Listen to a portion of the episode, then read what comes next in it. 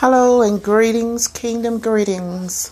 I am Apostle Dr. Rosalind Bagby, who's an apostle, a preacher, a teacher, as well as a book author.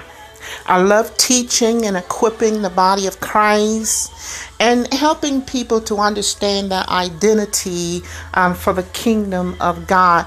The Bible says that as it is in the heavens, so shall it be here in the earth. Um, that we would acknowledge it and come to an understanding of the relevance uh, of the kingdom of God that's on the inside of us.